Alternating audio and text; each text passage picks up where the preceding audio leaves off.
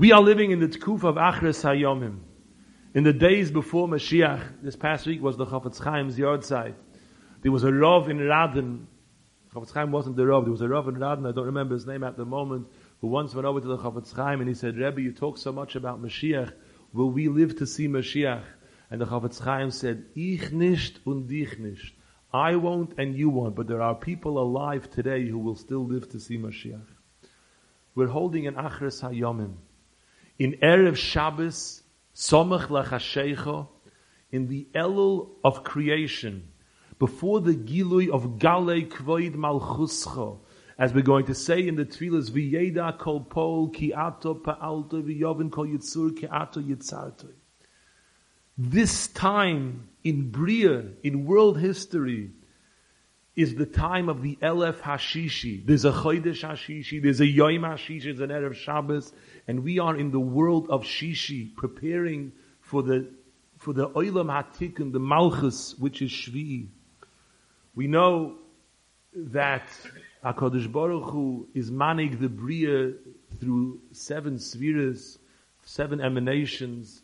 We don't understand these in Yonim, but they're brought, brought in the Svarim, but by Spheres Ha'ima we say, Yisak and Masha Bagam Sphere, we say all those spheres, we know it's divided into seven.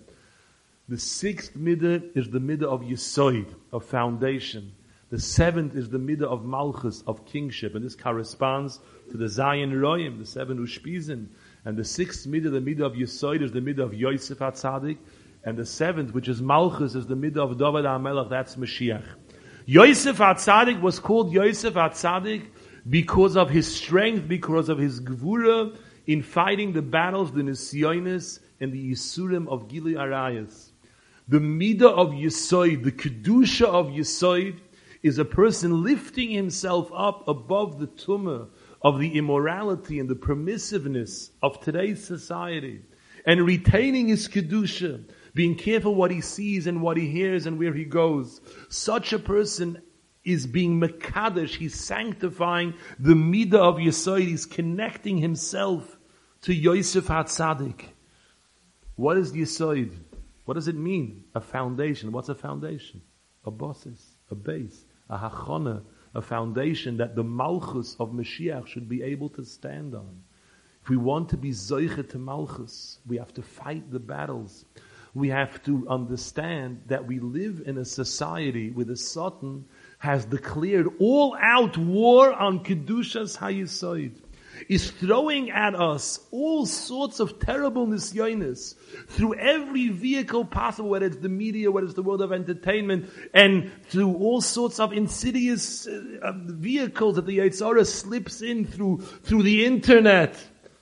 That the Sultan could infect a Jewish home with some of the lowest, most depraved forms of immorality.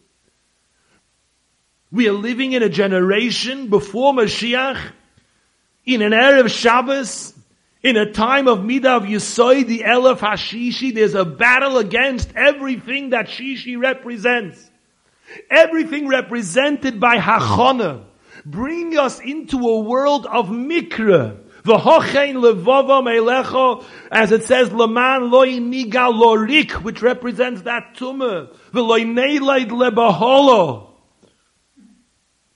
If a person doesn't have a yisoid, he doesn't have a bosses to his Yiddishkeit. He's hefker. He just goes wherever his feelings take him at the moment. He is going to live in the world of reik, in the world of mikra, in a world of emptiness. He'll be floating. Sure, he'll serve the Rabbeinu Shalom. Sure, he'll daven. He may learn. He may do good things but he's going to feel a sense of emptiness. It's not rooted. There's no hachana. It's how I feel at the moment. Tomorrow I'll do something else. When I need to have a lift, I need to have a religious experience. Givaldik, I'm there. Tomorrow I'm back to wherever I want to be because when there's emptiness, when there's no yisoid, then there's no kiyim. We cannot sustain the malchus. And because this world, this society is so designed to be anti-shishi, to be the antithesis of the meaning of Yisoid. That's why we are so out of touch with anything that has connection to Hachana. With anything that has connection to preparation, we think preparing for everything, anything is a waste of time. Just get me to the good part. Get me to the tainug. I don't want to work to make money. I want to make money. I want to make it in a moment. I don't want to go through the drudgery that it takes to achieve. And that applies to Milei d'Alma. It applies to Talmud Torah. Just get me to the good part. I don't want to have to go through the difficulty. It applies to Shabbos. We want a Givaldige Shabbos. We don't want Erev Shabbos. We don't want the preparation of Erev Shabbos. When we think of Eden, we hear of the Hashem. The Chafetz Chaim says Chatzois Hayoim already was by him Shabbos. He was standing. He was being Malvaseder, and he was he was standing by the wall saying Shabbos Kodesh, Shabbos Kodesh. We think of that, someone like that, somebody to get tzaddik, somebody to over Hashem. We talked the previous days, heard my Baba Hashem told me that in the shtetl where she grew up, she remembers Erev Shabbos by Chatzois Hayoim. You couldn't hear, it, it, it, was just Shabbos already. Everybody was Shabbos dik. We don't have that anymore. We look at that as something, you know, the, the, the Tiferes Shloime once was passing through a certain town and he heard that there was an old woman who had worked in the kitchen by the Noam Elimelech, by the Rebbe Melech. And he wanted very much to meet her. And they arranged that, should, that she should come see him. And he asked her, tell me something. What do you remember from the household of the Noam Elimelech? She said, I. I worked in the kitchen. One thing I could tell you. Erev Shabbos was like Erev Yom Kippur. How we cried, how we went, each person went to ask Mechila from the other one. Because Erev Shabbos, we're going into the world of Shabbos. We lived, we had a connection to the world of Hachana. If we want to understand why previous generations had an Elul, had a Slichas, we barely even read. I never read anything about Rabbi Petterberger's Rosh Hashanah. I only read about his Elul. I, I assume the Rosh Hashanah must have been Moiridik. It wasn't the focal point. The focal point was the preparation. Today, we all know about Rosh Hashanah Yom Kippur. We don't know anything about Elul. We don't know anything about Slichas because we, we're so out of touch with that. Just get to the. And let me skip over the Inyan of Hachana. And because of this, we've lost sight, we've lost appreciation.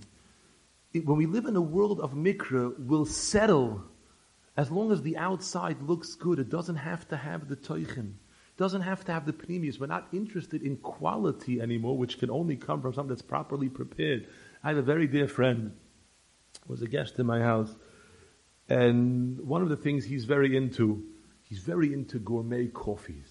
When he comes, he brings, he has different bags of coffee beans, and the, he has machinery. It looks like a, a, you know a laboratory of a mad scientist. There's percolators and uh, and uh, carburetors and defibrillators. I don't know what's going on there, and there's and there's and and this type of bean and that type, and there's grinders and there's filters, and the whole house smells of coffee.